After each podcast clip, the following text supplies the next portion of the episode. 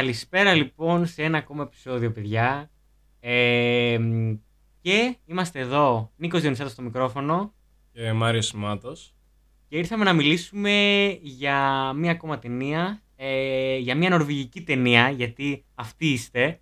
Ήρθαμε να μιλήσουμε για τον Άρβικ ε, στο Netflix ε, ή όπως είναι ο τίτλος στα νορβηγικά Kampen om Narvik. Ουσιαστικά η ταινία διαδραματίζεται μεταξύ Απριλίου και Ιουνίου του 1940. Θα ξεκινήσω εγώ που θέτω με κάποιες ιστορικές λεπτομέρειες για να προχωρήσουμε μετά με τον Μάριο στην μπλοκή. Ε, χοντρικά, ε, ενώ η υπόλοιπη Νορβηγία έχει πέσει στους Γερμανούς, στο βορρά, στον Άρβικ, που είναι ένα μεγάλο point όπου περνάνε μεταλλεύματα από τη Σουηδία στην ε, Νορβηγία και από εκεί στην Αγγλία και στη Γερμανία πριν.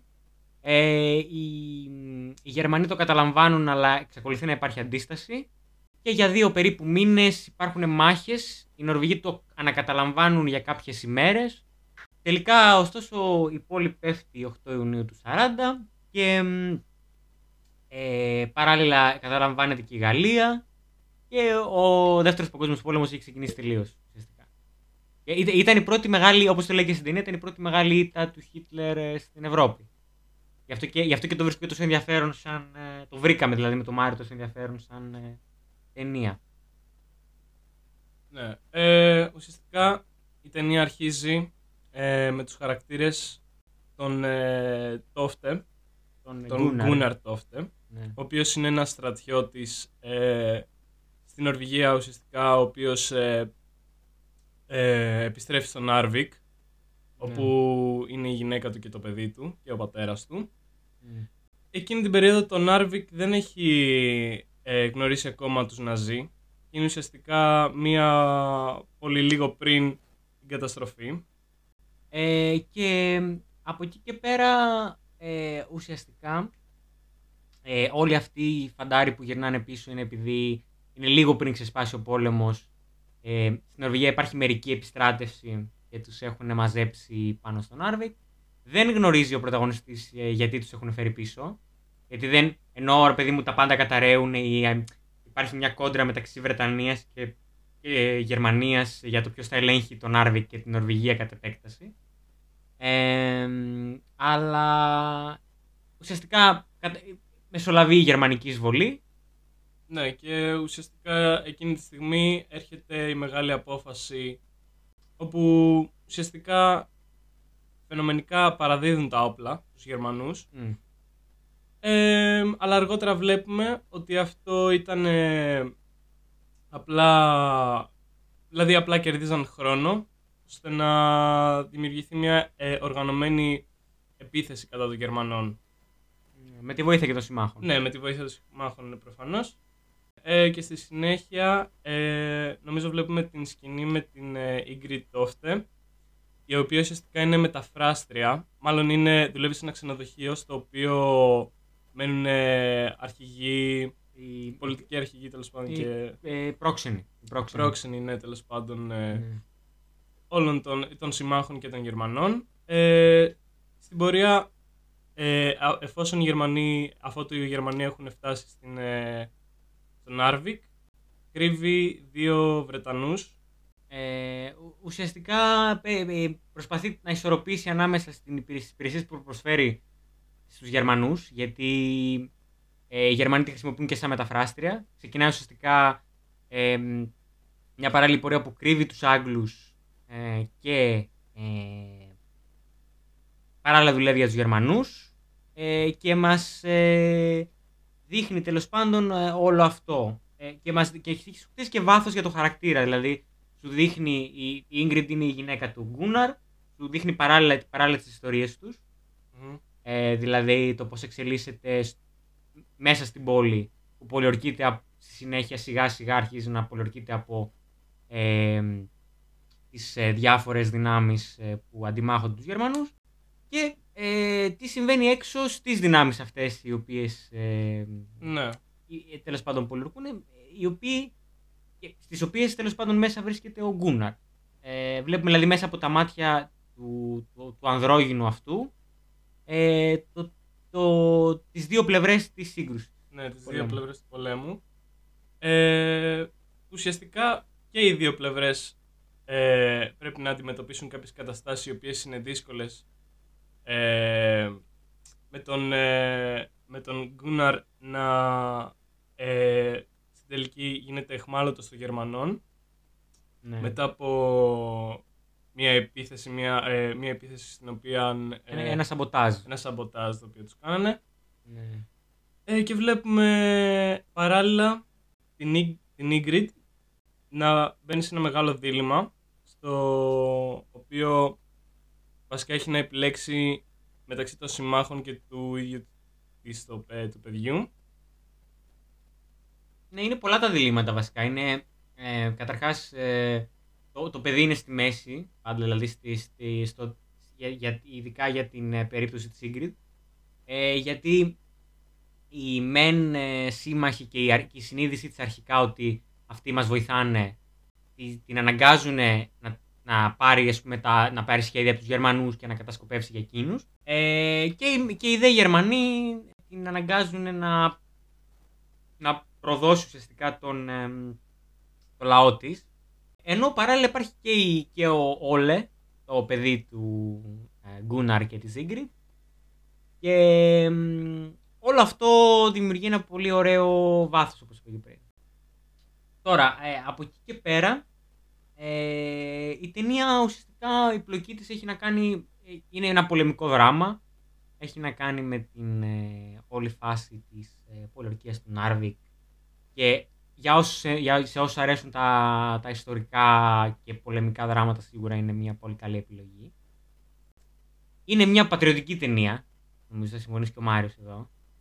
Είναι μια ταινία η οποία βασικά πιστεύω σε, σε κάνει να κάνεις question την, ε, την ηθική των ανθρώπων που βρίσκονται σε, τέτοια, σε τέτοιες καταστάσεις.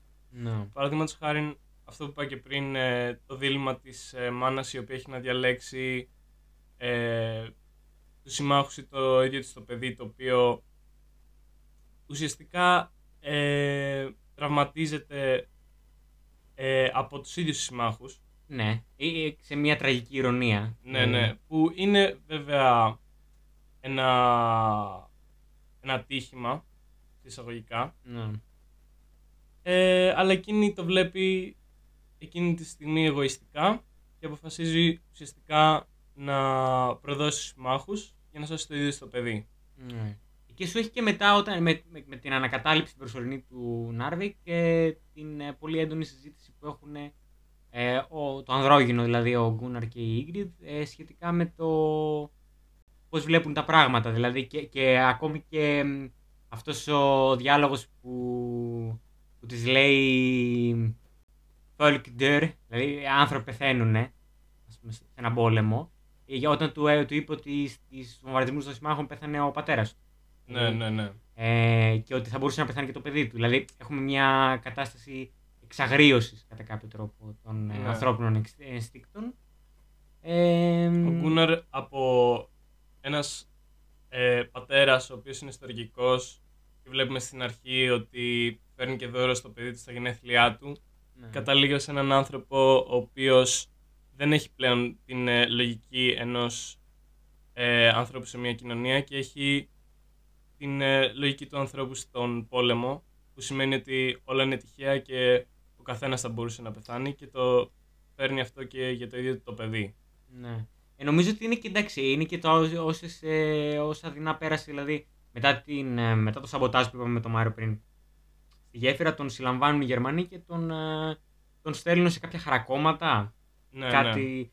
Και ουσιαστικά ε, για περίπου ένα μήνα, αν δεν κάνω λάθος, τέσσερις εβδομάδες, ε, ε, περνάει τα χίλια μύρια και στη συνέχεια μαθαίνει και για το θάνατο το- τον, του πατέρα του και πιθανώς του γιού του, γιατί δεν- δεν- η πληροφορία δεν είναι πάρα πολύ ανοιχτή και μ, υπάρχει όλα, όλο αυτό το, όλη αυτή η κατάσταση που, που περιγράφουμε, δηλαδή ε, και, και εκείνο νομίζω ότι μεγαλώνει και πάρα πολύ το χάσμα ε, μεταξύ των δύο, δηλαδή της ε, συζύγου που είναι, κοιτάζει την επιβίωση του δική της και του και Της του γιού της, οικογένειας. της οικογένειας ε, από κοντά Δηλαδή από μέσα στην πόλη και του Γκούναρ που έχει στο μυαλό του μια ιδεατή εικόνα για όλα αυτά και προσπαθεί. Ναι, ναι. Είναι ουσιαστικά ε, ο άντρας ο οποίος προσπαθεί να υπερασπιστεί την πόλη και την οικογένειά του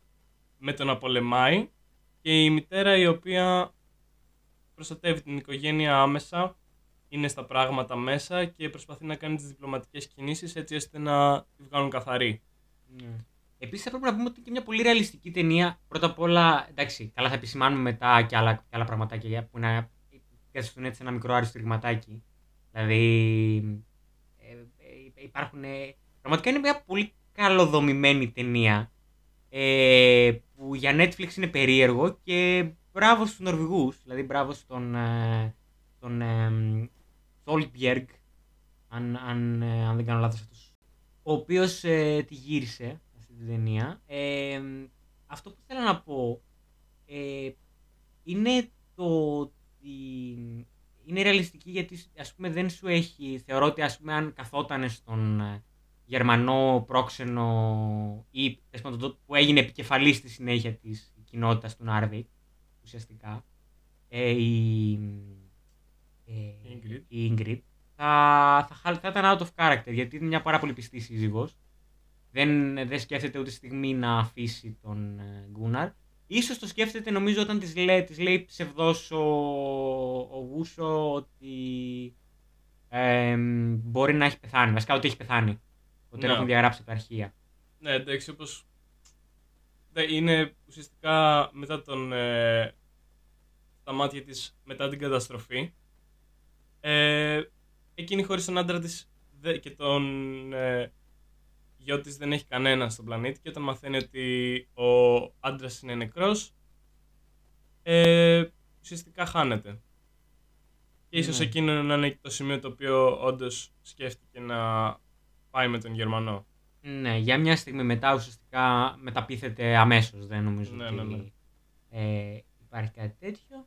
Ε, και βασικά ε, νομίζω ότι πρέπει να επισημάνουμε τώρα, όπως είπα και πριν, ε, δηλαδή, ε, καταρχάς τη φωτογραφία. Δηλαδή η φωτογραφία στην ταινία είναι τρομερή. Τα τοπία και Ναι, ναι. ε, ό- όλο το set των γυρισμάτων είναι...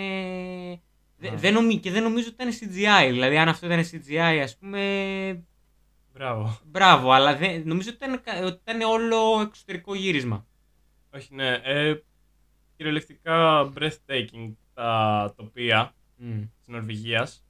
Ε, και γενικά ε, όλη η σκηνοθεσία ήταν ε, απίστευτη. Ε, δηλαδή συ- συγκεκριμένα μπορώ να πω η σκηνή ε, όπου η Ingrid ε, με τον Όλε, τον, το παιδάκι, ε, βγαίνουν από το καταφύγιο και πάνε προς τον ε, γιατρό, νομίζω, τον γερμανό γιατρό. Ε, νομίζω αυτή είναι η αγαπημένη μου σκηνή από όλη την ταινία. Καθώς ξέρω εγώ, δηλαδή σκηνοθετικά, Ναι, ναι. ε, γιατί μπορούμε να δούμε τις φωτιές της πόλης, οι οποίες κάνουν contrast με το χιόνι και Μμ. νομίζω τα χρώματα είναι πολύ κολακευτικά. Ναι, και ε, ε, ακόμη και τα κτίρια έχουν πετύχει πάρα πολύ καλά τα κτίρια. Δηλαδή να σου, να σου κάνουν, ε, να σου κάνουν μια ρεαλιστική απεικόνηση παραδοσι... μιας παραδοσιακής κοινότητας στην Νορβηγία το 40. Δηλαδή ε, θεωρώ ότι είναι ο, πραγματικά πολύ, α- πολύ αξιοσημείωτο και σκηνοθετικά που το είπες. Ε, νομίζω ότι είναι μια τιμιότατη προσπάθεια. Δηλαδή ε, νομίζω ότι η απόδοση δεν ήταν ε, καθόλου. δεν είχε να ζηλέψει κάτι από άλλες παραγωγές του Netflix. Νομίζω ήταν ακριβώς αυτό που έπρεπε να είναι. Δεν έδωσε έξτρα στοιχεία, τα οποία μπορούμε να βρούμε σε άλλες παραγωγές, το οποίο δεν ήταν καθόλου απαραίτητο, γιατί ουσιαστικά θα...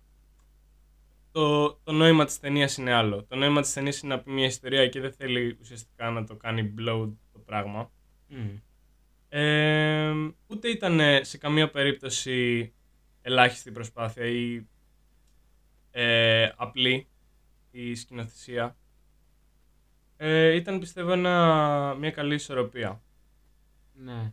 Ε, τι άλλο, να κάνουμε ένα honorary mention για το γλωσσικό. Εννοώ ότι Ναι. μπράβο, ε, δηλαδή από τις, τε- από τις λίγες ταινίες, εντάξει όχι λίγες, από τις κάποιες ταινίες τέλος πάντων, οι, οποί, οι οποίες σέβονται το, τη σύμβαση και χρησιμοποιούν τις γλώσσες ε, Όπως πρέπει. Δηλαδή, σου, οι Γάλλοι στρατιώτες που υπηρετούν μαζί με τους Πολωνούς και τους Νορβηγούς ως ε, κομμάτι των, των δυνάμεων των συμμάχων μιλάνε γαλλικά. Οι Νορβηγοί μιλάνε νορβηγικά και ορισμένοι γερμανικά ε, οι πιο high ranking ας πούμε. Δηλαδή σου δείχνει ότι η ψηλόβαθμη αξιωματική και η, εντάξει, και η Ingrid προφανώς ε, μιλάνε, μιλάνε και γερμανικά. Οι Γερμανοί μιλάνε γερμανικά, οι Άγγλοι μιλάνε αγγλικά. Αλλά θέλω να σου πω ότι δεν υπάρχει σε πολλές Αμερικάνικες ή Βρετανικές παραγωγές. Έχεις πάντα το πρόβλημα ότι είναι. Όλοι μιλάνε αγγλικά. Ναι, ναι. Ακόμη και, δηλαδή τύπου, μετα... αυτό το λέγαμε στο πρώτο podcast που κάναμε ε, για, για τη φετινή σεζόν με το, με το Hand of the Red October. Που είναι, ξέρω εγώ, όλοι οι Ρώσοι και μιλάνε αγγλικά μεταξύ τους. Δηλαδή, Μμ. ναι, γιατί, εντάξει, προφανώς όταν έχεις μια ταινία που διαδραματίζεται εξ ολοκλήρου σχεδόν σε μια άλλη γλώσσα, δεν μπορείς να χρησιμοποιήσεις Όχι. την άλλη γλώσσα. Αλλά εδώ, πολύ αριστοτεχνικά σου κάνουν. ε, σου χτίζει ε, ό- όλη αυτή την πολυγλωσσικότητα. Που εμένα μου άρεσε πάρα πολύ και έκανε την ταινία ακόμη πιο ρεαλιστική. Και το attention to detail ε, ήταν τρομερό. Δηλαδή, ε, στις σκηνές όπου η Ingrid προσπαθεί να μεταφράσει ε, τα νορβηγικά σε γερμανικά και vice versa, ε, μπορείς να δεις ότι οι, οι χαρακτήρες, οι Νορβηγοί μάλλον, μπορούν να καταλάβουν γερμανικά και οι Γερμανοί νορβηγικά. Στραγκλάρουν λίγο Απλά, βέβαια. ναι, αυτό είναι το, το ωραίο είναι ότι δεν μπορούν να καταλάβουν απόλυτα, οπότε σου δίνει ε, ένα ρεαλιστικό στοιχείο. Ναι, δηλαδή υπάρχει μια κάποιο είδους επικοινωνία. Αλλά εντάξει, πάντα μιλάμε για διαφορετικές γλώσσες, οπότε πάντα χρειάζεται και ο μεταφραστής. Ναι, ναι, ναι.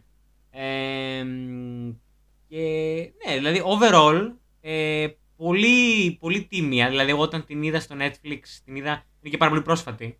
Είναι, μιλάμε για Ιανουάριο του 2023. Δηλαδή, ναι.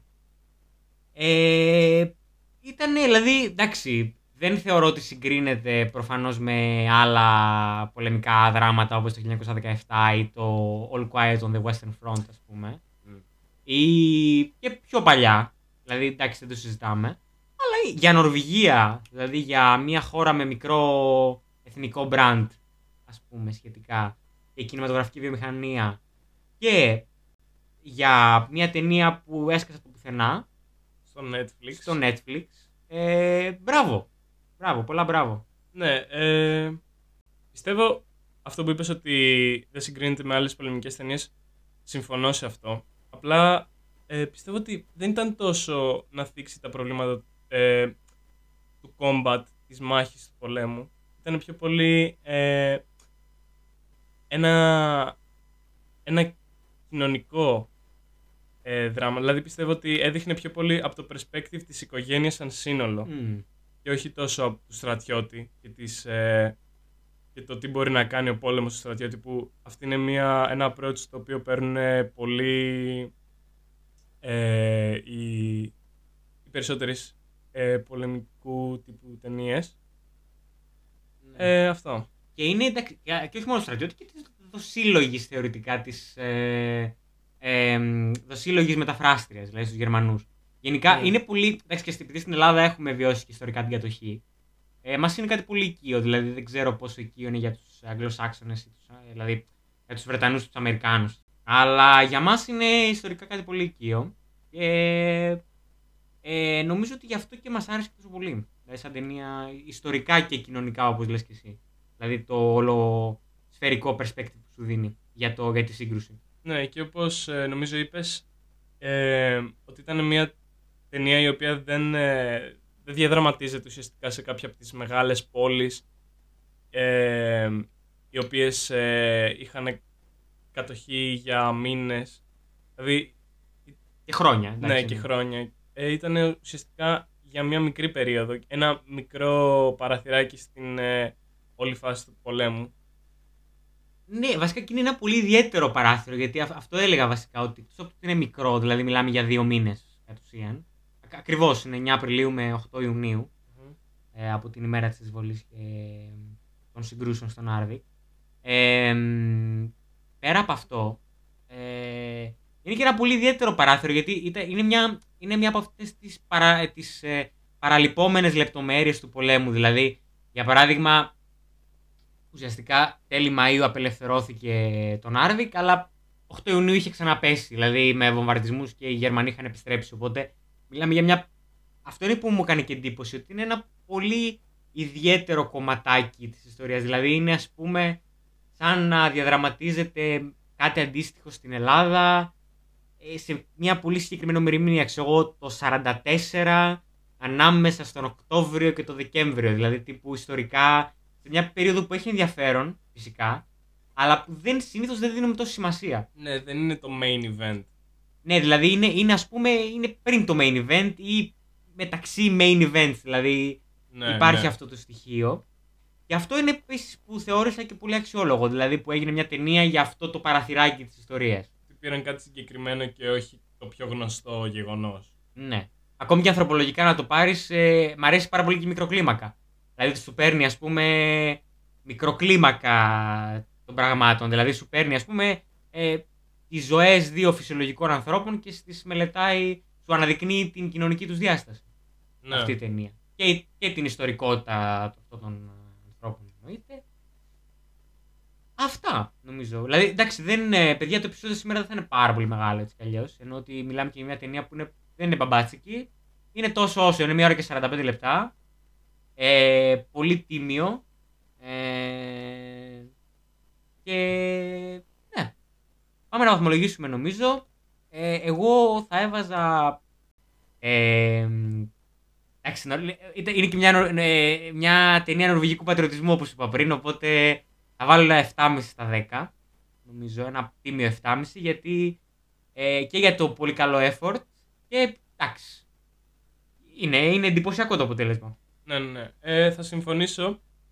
Και εγώ θα, βασικά πιστεύω από μένα είναι ένα 7. Μμ.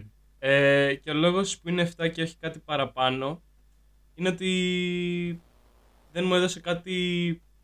Όπως είπα δεν χρειαζόταν, αλλά θέλω να πω δεν συγκρίνεται με ταινίες οι οποίες ε, μου έχουν αλλάξει την, ε, το perspective στην ε, ζωή, ξέρω εγώ. Απλά είναι μια ταινία η οποία μου έκανε εντύπωση και μου άρεσε, αλλά νομίζω δεν είχε αυτό το umf στο τέλος. Χαίρομαι που είπες αυτή την υπέροχη λέξη, δηλαδή ουμφ. Ε, γεν, Γενικώς, ε, δεν ήταν μια ταινία που ήταν life changing προφανώς. Εντάξει, Ναι. είναι μια αρκετά. Όχι mainstream, αλλά ενώ ότι είναι μια ταινία που, ιστορική που την ε, βλέπεις ε, πολύ πιο lightly, νομίζω. ε, σε σχέση με, με τα έπι που έχουμε δει κατά καιρούς. Και που θα καλύψουμε πολύ σύντομα και στους νεολαίους. Ε, αυτά. Οπότε, χωρίς άλλη καθυστέρηση, πάμε για ένα, ένα μικρό recast ε, ελληνικό. Ε, λοιπόν, εντάξει, κάτσαμε, δεν κάτσαμε πάρα πολύ ώρα είναι η αλήθεια. Σε σχέση δηλαδή με, το, με τις συγκρούσεις και, και τον εμφύλιο σπαραγμό που υπάρχει συνήθως για τα recast, επειδή εντάξει εδώ μιλάμε και για Νορβηγούς ηθοποιούς, δεν, δεν, δεν μας καίει πάρα πολύ, δηλαδή δεν, δεν δώσαμε πάρα πολύ προσπάθεια νομίζω. Ε, το ελληνικό recast λοιπόν ε, είναι ε, ε, για Ingrid βάλαμε ε, μ' άρεσε να πεις εσύ Ευγενία Δημητροπούλου. ναι, είναι, αυτή, είναι μια πολύ γλυκούλη ηθοποιός ε, νεαρή ήταν κάποτε όχι εντάξει Ήταν, Ε, ε, έπαιζε και στο νησί. έπαιζε στο νησί είναι μπράβο ε, έχει παίξει και στη Ρόζα της Μύρνης Μμ. ε, και σε, τε- σε ε, κάτσε Πού άλλο έχει παίξει; Έχει παίξει και νομίζω και. Στην ταινία της Λάκτα. Α, Μην το πολύ παραλείψουμε πολύς αυτό. πολιτισμός. Ε, στο ταγκό των Χριστουγέννων είχε παίξει. Ένα μικρό ρολάκι νομίζω. Ε, μ, όχι μικρό, αλλά τέλος πάντων. Ναι, δηλαδή εννοώ ότι. Ε, τώρα τελευταία παίζει σε διάφορα ελληνικά σίριαλ ε, της σειράς. Δηλαδή δεν ξέρω, δεν τα παρακολουθώ, δεν, δεν έχω ιδέα. Αλλά την, α, παρόλο που δεν μοιάζει με Σκανδιναβία προφανώς, δηλαδή δεν έχει το, το τσουποτό έτσι λίγο πιο... Μίλα ε, στο πρόσωπο, ας πούμε. ναι, δεν το- ξέρω, δεν, δεν μοιάζουν καθόλου με την, ε, Εντάξει, προφανώς. με ναι. την ηθοποιό που κάνει την Ingrid, αλλά ε, θεωρώ ότι έχουν την ίδια γλυκύτητα. Γιατί η ηθοποιός που κάνει την Ingrid, η ε, Κριστίνε Χάρτγεν, ε, νομίζω, αυτό έτσι τη λένε, ε, μ, είναι πάρα πολύ γλυκιά. Δηλαδή, εσύ μου είπες στην αρχή ότι δεν, ε, δεν σε έψινε πάρα πολύ. Δηλαδή, δεν, σαν ηθοποιός δεν σου φαίνονταν τόσο όμορφη. Αλλά. Μμ. Εντάξει, βασικά, όχι, κοιτά. Ε, είναι μια πολύ συμπαθητική κοπέλα ε, και πιστεύω ότι έκανε. Βασικά, της, της τέριαζε πάρα πολύ ο ρόλος. Ναι, Ως και, και, αυτή και το η μητρικό. μητέρα, Και ναι, το ναι, ναι. μητρικό, ναι. Ε, και νομίζω μου βγάζει τα ίδια vibes ε, η Ευγενία. Οπότε γι' αυτό τον λόγο. Ναι. Ε, λοιπόν, για Gunnar είναι controversial. Ε, θα το πω εγώ υποθέτω. Ε, βάλαμε Απόστολο Τότσικα. Ε, there you go. I said it. Ήταν, νο- εντάξει, το είπαμε ταυτόχρονα. Δηλαδή, τύπου, Ναι, ναι, ναι, ναι, ναι. ναι, δηλαδή ο Μάριος απλά λέει Ε, ο Τότσικας. Ξέρω και είμαι σε φάση εγώ εκείνη την ώρα ε, ε, έβλεπα εικόνες του Τότσικα. Δηλαδή τύπου υπήρχε, υπήρχε, ένα, υπήρχε μια επικοινωνία. Υπήρχε.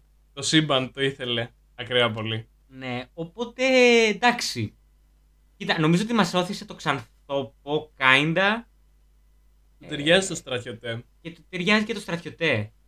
Probably. Ναι, δηλαδή μ' αρέσει το ακούω. Είναι λίγο μεγαλύτερος βέβαια πάλι από όσο θέλουμε. Δηλαδή η Δημητροπούλου ας πούμε είναι πιο Φαίνεται, φαίνεται, έχει baby face, οπότε φαίνεται Μμμ. μικρούλα. Αυτός είναι λίγο μεγαλύτερος νομίζω από τον ε, ηθοποιό που κάνει τον, ε, τον Gunnar. Ναι, ναι. Ε, τον ε, XB, κάτι τέτοιο. Τέλος πάντων. Νορβηγοί ηθοποιοί, παιδιά, εντάξει, μην περιμένετε, μην περιμένετε πολλά. Ε, και για τελευταίο recast βάλαμε τον, ε, τον Γου- ε, Γούσο, τον, ε, τον cancel τον, ε, Το τον, μαζί. το, τον πρόξενο τον Ναζί στην πόλη. Ε, εντάξει, είχε, είχε, είχε, εμένα μου άρεσαν πάρα πολύ και οι Άγγλοι. Που κάνανε, δηλαδή τον, ο πρόξενος και ο συνεργάτης του μου άρεσαν πάρα πολύ. Σαν ηθοποιοί. Και οι φωνές. Ναι. Ε, είχε, είχε πολύ, είχαν πολύ ωραίες φωνές, γενικά. Ε, αλλά για το Γερμανό, δική μου πάλι ε, πρόταση, πολύ κουλή. Πολύ κουλή. Ε, νομίζω ότι απλά σκαλίζαμε ε, ηθοποιούς Έλληνες και ήμουν κάπως, ωραία, Παιδιά, ήταν λίγο δύσκολο. ήταν λίγο δύσκολο. Ε, έβαλα το Χρήστο Λούλη. Άμα αφήσει λίγο μαλλί παραπάνω. Θα, θα δικαιολογήσω την, άπο- την άποψή μου. Έτσι. Γιατί ο Μάριος δεν. ε, Ε, εγώ δεν είχα ιδέα ναι, για... ήταν ναι. τύπου τον το τραβούσα από το χέρι. Ήταν κάπως. Οπότε του λέω ρε παιδί μου, ο Λούλης θα μπορούσα να το φανταστώ να μιλάει γερμανικά. Και θα ήταν και μια ωραία αντίθεση στο βαρουφάκι που έκανε το 19 Χριστέ μου. στο γαβρά. και, και σε σχέση με το. Νομίζω παίζει τώρα σε μια καινούργια σειρά της ΕΡΤ. ε, Παίζει παντού βασικά ο Χρήστος Λούλης για την ακρίβεια. Ε, μπράβο, Χρήστο Λούλη, να πω. Η καριέρα σου έχει απογευθεί, αλλά. Ε, μ, ε, παίζει τώρα νομίζω σε μια σειρά με, με τους Ναζί και, και το ολοκαύτωμα σοβαρά. και όλα αυτά. Ναι, εννοώ ότι δεν κάνει το Γερμανό, κάνει, δεν ξέρω αν κάνει τον Εβραίο. Ναι. Αλλά μ, παίζει εκεί πέρα. Δηλαδή το, τώρα ναι, τώρα τελευταία το 23 δηλαδή. Ε, οπότε ναι, Χρήστος Λούλης. Θέλω να το δω αυτό. Θα- Make it happen. Make it happen. Θέλω να, θέλω να δω το Χρήστο Λούλη να, να την πέφτει στην Ευγενία Δημητροπούλου σάτλι. Με ένα, με ένα, και να της λέει ε, commit, co- ε, ε, commit me to Berlin. Ξέρω εγώ. Και να, και, να, και να είμαι κάπως ναι, το θέλω αυτό. Ε, Οπότε ναι, αυτό είναι το Greek cast του Narvik ναι. για εσάς.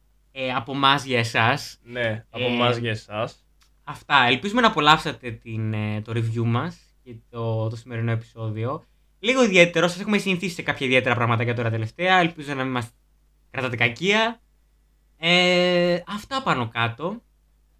Ε, καλή συνέχεια. Κάντε like, subscribe, ε, εγγραφή στο Spotify και τα σχετικά. Ε, εντάξει. Σπρώξτε και λίγο στα social, ρε παιδί μου. Κάντε εκεί πέρα. ε. Δώστε λίγο πόνο. Δώστε πόνο βασικά. Δώστε πόνο. Ε, και θα τα πούμε πάρα πάρα πολύ σύντομα. Γεια σας.